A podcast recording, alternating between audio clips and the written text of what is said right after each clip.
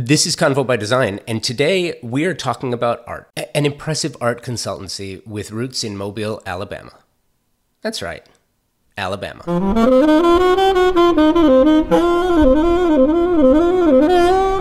Martha Weidmann, CEO and co founder of Nine Dot Arts, grew up in Mobile, Alabama, and later, with co founder and chief curator Molly Casey, grew Nine Dot Arts into a really interesting art consultancy. You're going to hear about the origins of an art consultancy that specializes in finding new voices, new stories, and inspiration by taking that road less traveled. I think it's more important now than ever before. Why? Well, if all we do is expose ourselves to the same voices, the same stories, how could we or should we expect to grow and learn something new? There are those who are happy knowing what they know and doing what they do. There are others who seek more. Seeking new inspiration is how we feed the soul and grow our professional perspectives simultaneously. Nine Dot Arts prides themselves on creating experience based on art and art installations. The beauty of art, to me, anyways, is that you don't have to like it to appreciate it. I have found that I can appreciate the experience even if I don't love the piece. That experience allows for mind expansion and inspiration. And for me, that affects my other activities as well. I find this priceless. And it all starts with art, the experience. Martha has built her firm on this, and she's going to share how and why with you. Are you subscribing to the podcast?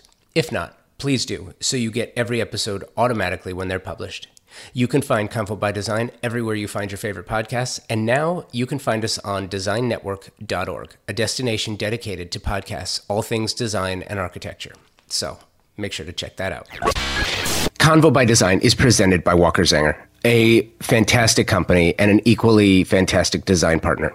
While the Walker Zanger brand was built on the promise to inspire designers and architects to do their best work, there's far more to it than that. Yes, that promise is fulfilled every day through a commitment to provide the best ceramic, glass, stone, porcelain, and concrete surfaces and finishes. But at the heart is a family owned and operated business that provides stunning surfaces for a well designed home and does it to make designers and architects do their best work for their clients. Walker Zanger started in 1952, and they are absolutely one of the best trade partners a designer can have. Check out their newest collaborative line with designer Pieta Donovan, a, a collection of cement and ceramic tiles inspired by the patterns and colorways of the 1970s and created with a comfortable modernity. Walker Zanger is on the cutting edge of design, featuring products for every style and architectural feel you can create. And they provide homeowners with the materials that dream kitchens and baths are made of. Check out any of their 14 showrooms across the country or shop online walkerzanger.com. it's it's funny too because um, I get added, asked all the all the time. Will you send will you send the questions? You know send me the questions you're going to ask. I want to know. I don't i don't do that. I i never have. I do not have a list of questions that i ask people. Besides i always think like if i'm on the other side of the mic do i really want someone asking me a list of questions that they ask everybody else? We're all different right? Which is one of the reasons why I was so excited to talk to you because you deal in the world of art. And yours that's that's it's funny. That's what i love most about talking to designers and architects. And and i put you in the category because anything that that makes us happy anything that makes life better anything that gives that inspires us i'm all about it especially now more than ever right? Absolutely. Absolutely. I i love that. And you know i think of, about art and uh, and architecture and design and i feel like in some ways the only difference between uh, architects and artists is one has to follow rules. Yeah i guess that's i guess that's true. Right? Um it's interesting too when you talk about art where art meets architecture I've generally found like there's two kinds of architects. There, there are the right right brain, and then there are the left brain. And sometimes they're the there's a hybrid in between. But usually you have the fully creative, or you have the ones that are just like completely eh, math based. Yeah. Right. But again, artists, I generally find them to be similar. And, and I think that that surprises most people that you'll have some artists that are that are very formulaic in what they do because what they do is it works for them. Mm-hmm. Um, and, and I think to sort of back up from that a minute, where how where did you start this? You started this um, you started this company with uh, with Molly. When did you start this? Why did you start this? And sort of how did how did Nine Dot Arts sort of come to be? So Nine Dot Arts began 11 years ago in 2009. And Molly Casey, my partner, and I met at an art consulting firm where we were working together at the time. And we realized and recognized the opportunity to tell brand stories and to create these visual narratives that were you know useful and good for business and economically opening up a whole new channel for artists and creatives to grow their careers and that's been really motivating for us since the very beginning through today. The thing that wakes me up and gets me up every morning is how are we going to bring beauty to the world and create opportunity for living, working artists? Molly and I are both artists. We both went to school for art. Uh, she has her BFA in sculpture. I have my BFA in photography and painting. So at the core, we're artists and I think that is one of the driving forces uh, for for this business. What what is the state of art today? And, and I and I ask that in sort of like I feel like everything design, architecture, art, home has changed dramatically. And yes, you still have the business side of, of art, um, art for public spaces and that sort of thing. But but as it relates to collectors, designers, homeowners, um, I, I, think really collectors of of all kinds, right from the very beginning, eh, you know, from the very the rudimentary, just dipping their toe into it to to hardcore collectors. What is the state of art today? Well, here here's the part that I can speak to. So. Um, at Nine Dot Arts, we focus on large scale, high profile commercial projects. So our projects are you know in the commercial real estate field and they might last multiple years. You know there might be multi-family apartments hospitality a 20 acre site that needs a master plan. Uh, they might be healthcare projects. So they're more kind of long view and those long view projects uh, really are thinking about how creative placemaking is going to shift that the way we live and work in the future. But I want to answer your question because there's there's a question in there about what is the state of the art world today and right now and and what are the impacts I think of COVID. And when you think about the state of art today, one thing that has shifted dramatically is how artists work and how they share what they're doing with the world. So you might have, uh, right now, you might have artists who are, you know, using their kitchen table to make works while they're making a pot of soup and then watching their kids in the other room.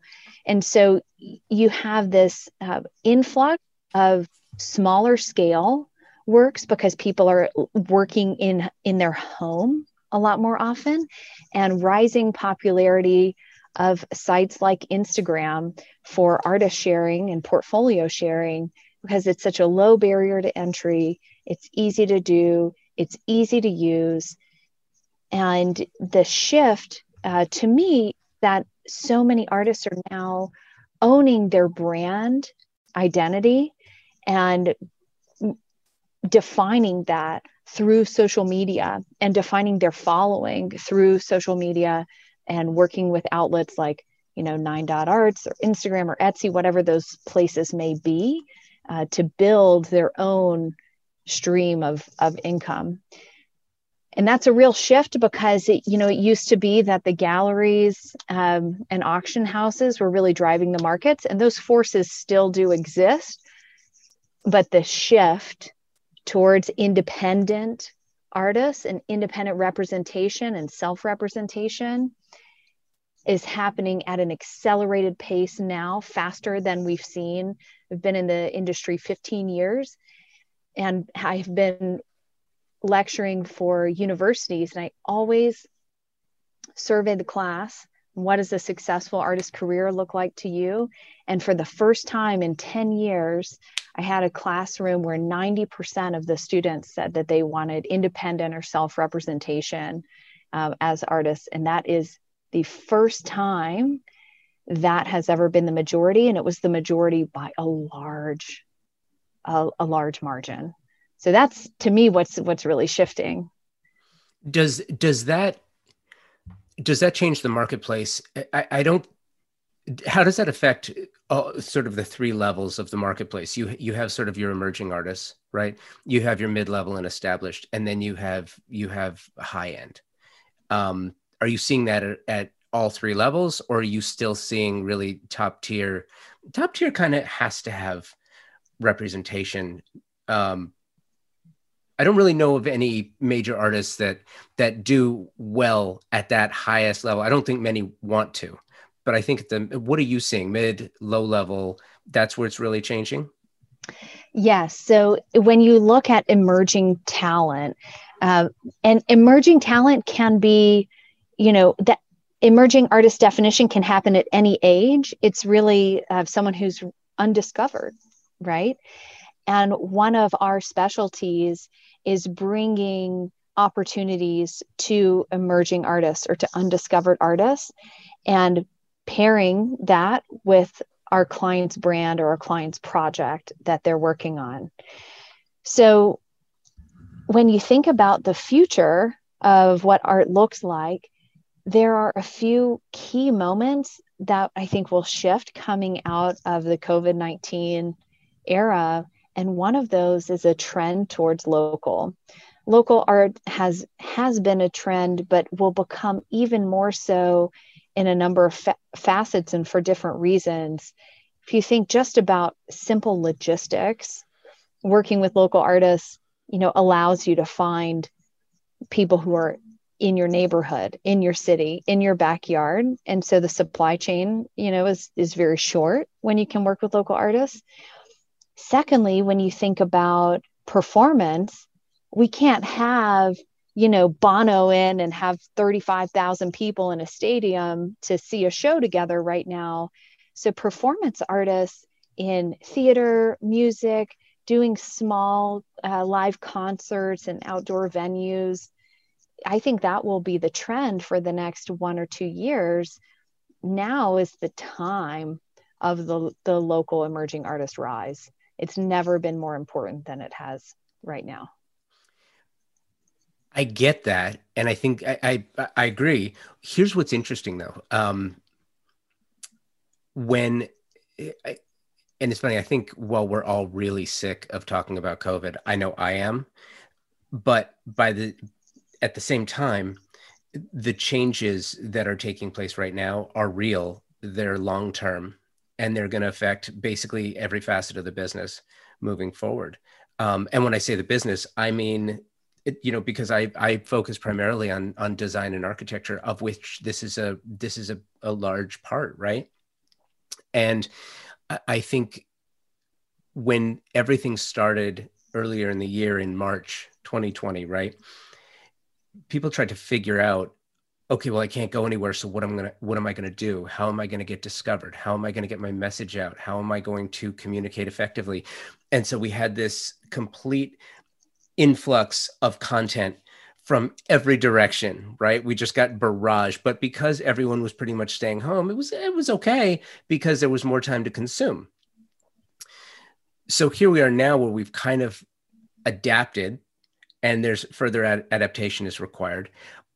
But there has been such an influx of content and hey look at me. And especially on the arts side social media has to be fed right? You have to feed the beast. And with the absence of in-person opportunities you have all of these manufactured situations. So i'm curious your thoughts on the discovery process in a very crowded, highly congested environment. Mm-hmm. How are designers getting discovered? Or, sorry, artists rather. Yes. Well, you know, I I think that um, as you mentioned, social media is making a big impact in the discovery process. We have shifted our methods for researching artists for large scale, you know, commercial work. In the past 10 years, the research process has included a search in our portfolio database. So we have an artist database that includes over 10,000 artists from 12 different countries. And so we can look through their portfolios.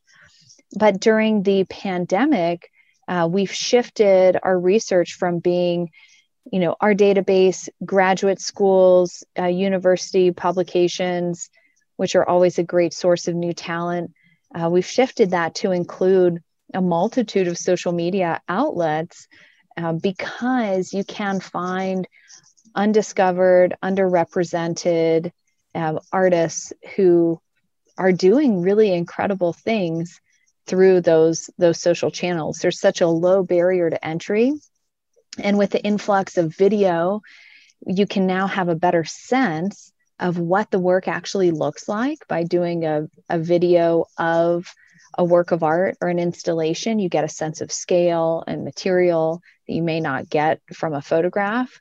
And we've also switched our studio visits to be digital. So we're doing, you know, Zoom portfolio reviews and digital studio visits now over FaceTime, uh, which is just a, it's a total shift. It's a total shift.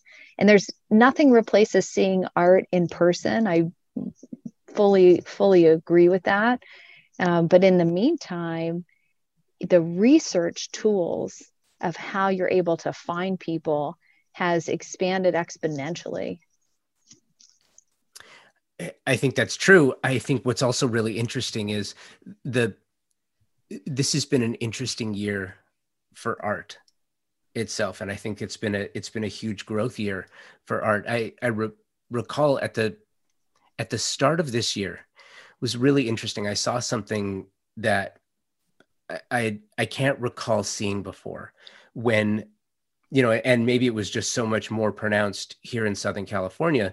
But when Kobe Bryant died, something remarkable happened in the art world.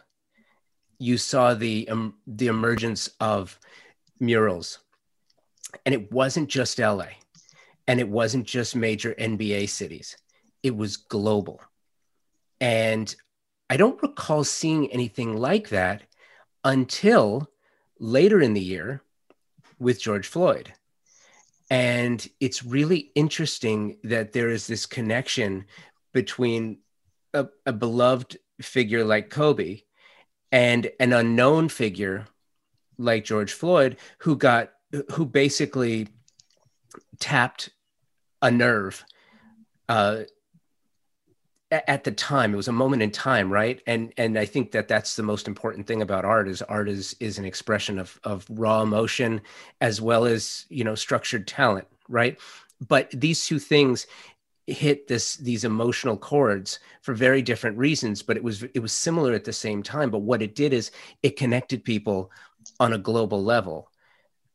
And, and i just i found that so interesting. And that's sort of why i ask the state of of art today because I feel like we're we're in a transformative year um, for a litany of reasons, and I'm just curious how that translates from the rawest form of street art to the refined levels of investment grade commercial interest grade. You know what i mean? Where the difference between art being applied to a wall to express rage love fear joy to the point where someone else sees it and says i i'm going to purchase that. I'm going to invest in that because i want to be surrounded by it well i think the the thing that you're hitting on and and this is so important is that art tells the story of humanity art is our cultural voice. And this year has been a great equalizer in the way that people can share their voice. And people have, artists around the world have acted with more intention. And when you think of an amazing artwork or an amazing art piece or a moving art piece, I love to reference the TED talk by Chet Hombre, and he describes a great artwork as appealing to the head, the heart, and the hand. So, the head, meaning that the art piece has this interesting, thought provoking narrative, the heart, in that it's emotive, you know, it's, it's calling to a particular emotion. And then the hand, that the work is, is handcrafted. You know, it's not made in a factory, it's actually the work of a living individual or a group of individuals. And like you described, this year of transformation is this year where artists are using their voice, they're using that head, heart, hand to describe to the world what we're going through. And I for, firmly believe that artists have one of the greatest abilities to bring hope and to define for us how we come through this pandemic together, this um, social disruption together, this you know major movement that we're in to redefine our culture and our way forward. And I think artists are playing a role because they simply must. As an artist, it's almost like you're compelled to create something. It's not like you, you know, you you have to talk yourself into it or persuade yourself to do it. It's like you can't stop. You know, you can't help yourself from from making and from creating because your imagination and your ability is there and I think now more than ever, those voices are being heard. The work is being shared, and the ability to create large scale impact through grassroots movements of thousands of people, millions of people at the same time. I think we're we're seeing the power of of social connection and creativity. So, how do you translate that into an into an economic construct? You know, when when this is, and I know you get this all the time. Where is the where are the through lines? I, I think that when it comes to in, investing in art, you have really two kinds of people, right? You have the kind that fall in love with something and just want it around them. And then you have those that look at it as a commodity, as an investment, and then they try to figure out well where is the where is the entry point and where might the exit point be? How do you when working with new artists who and it's funny because it's so emotional right? This is their heart this is their mind this is this is like a, a byproduct of them. It's so personal.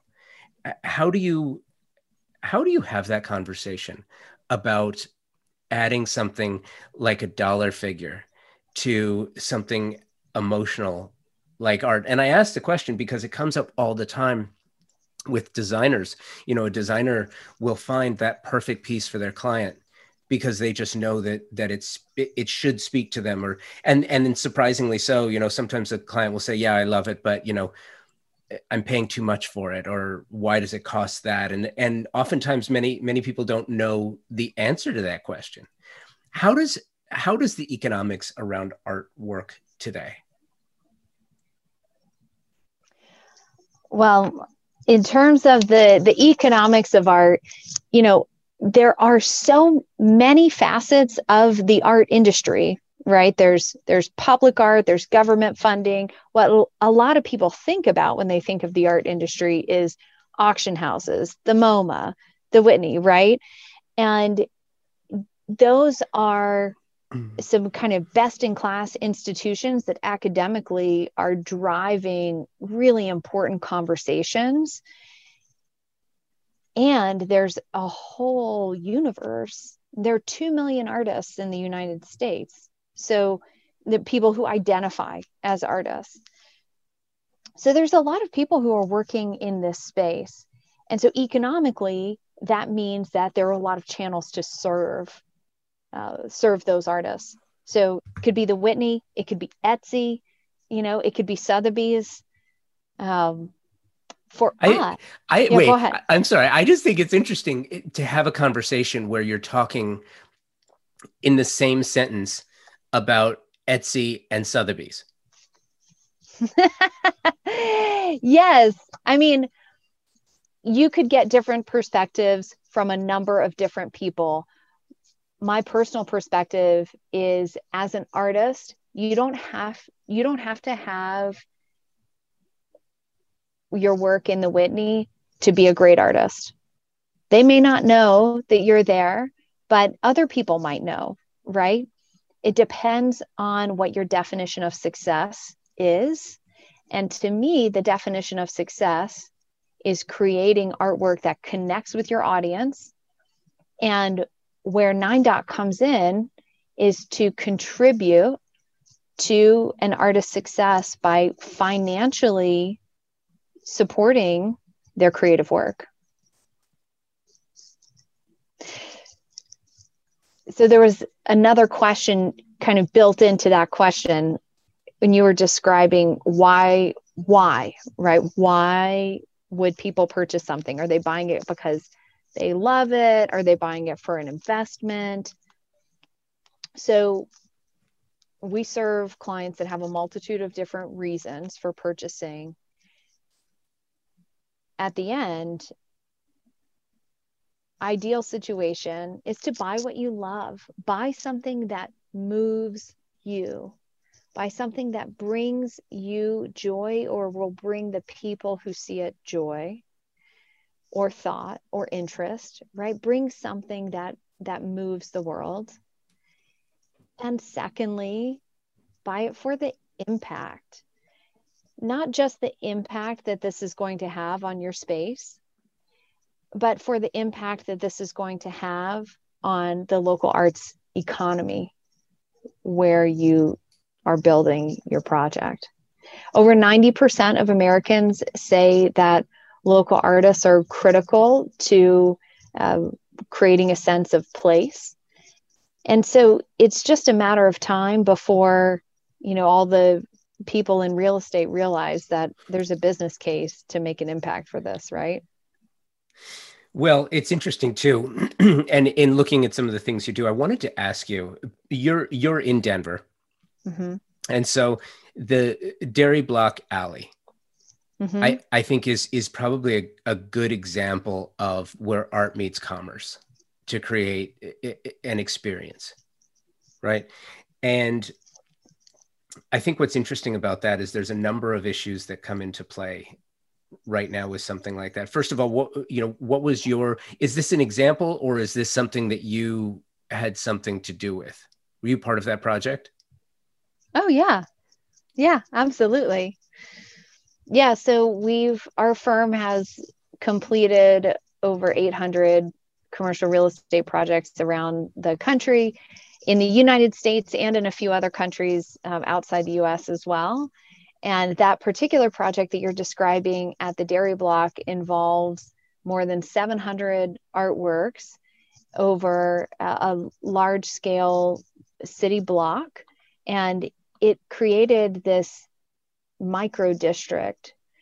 So, in that particular location, you'll find the work of over 60 local artists, ranging from large scale public art that's on the exterior to a display of you know small photographs uh, 200 small photographs by travis hetman um, displayed collectively on one wall so it's a really broad range of what our capabilities are and the types of artists that we work with I'm interested too when when you work on a project like this.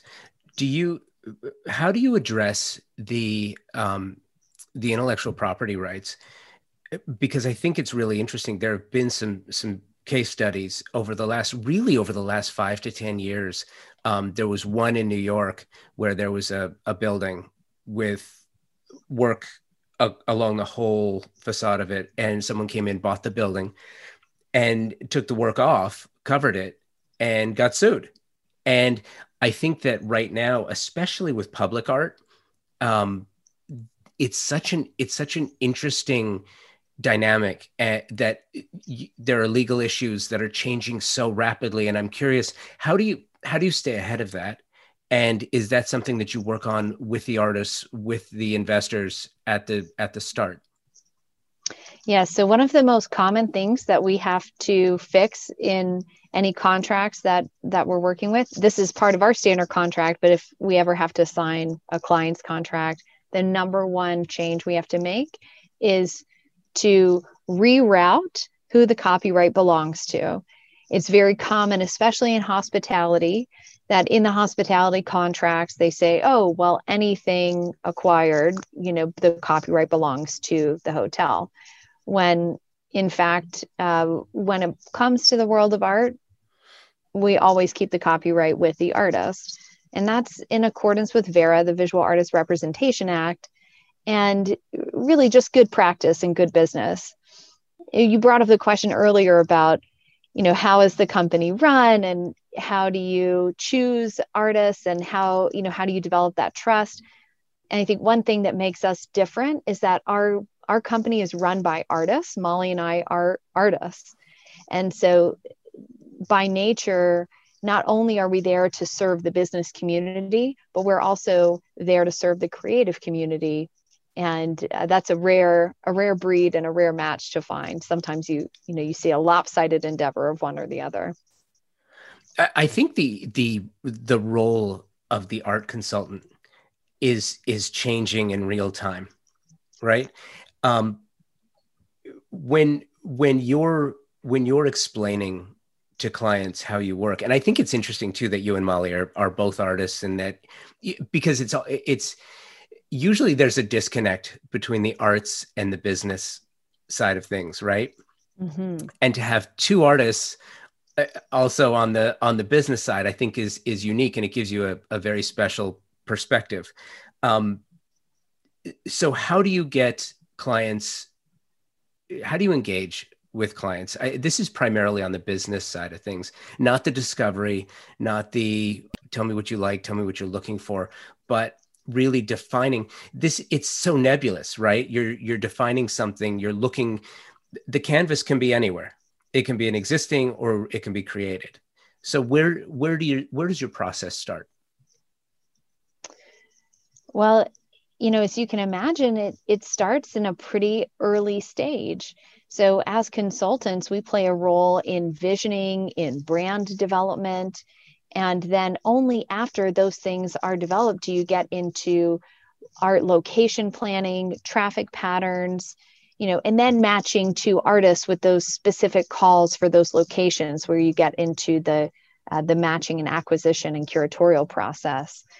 So when you look at, you know, when a, you look at a project like the dairy block so that micro district was 250,000 square feet and there's components of hotel restaurant you know office art gallery this activated pedestrian alley featuring murals and interactive art and maker shops and we began working with the development team uh, on that project four years before it opened to develop the brand narrative of the maker.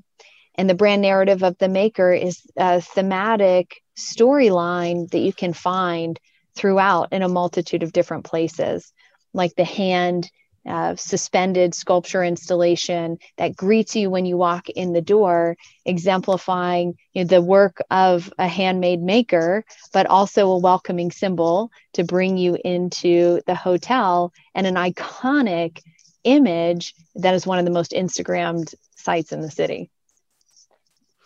Interesting, right?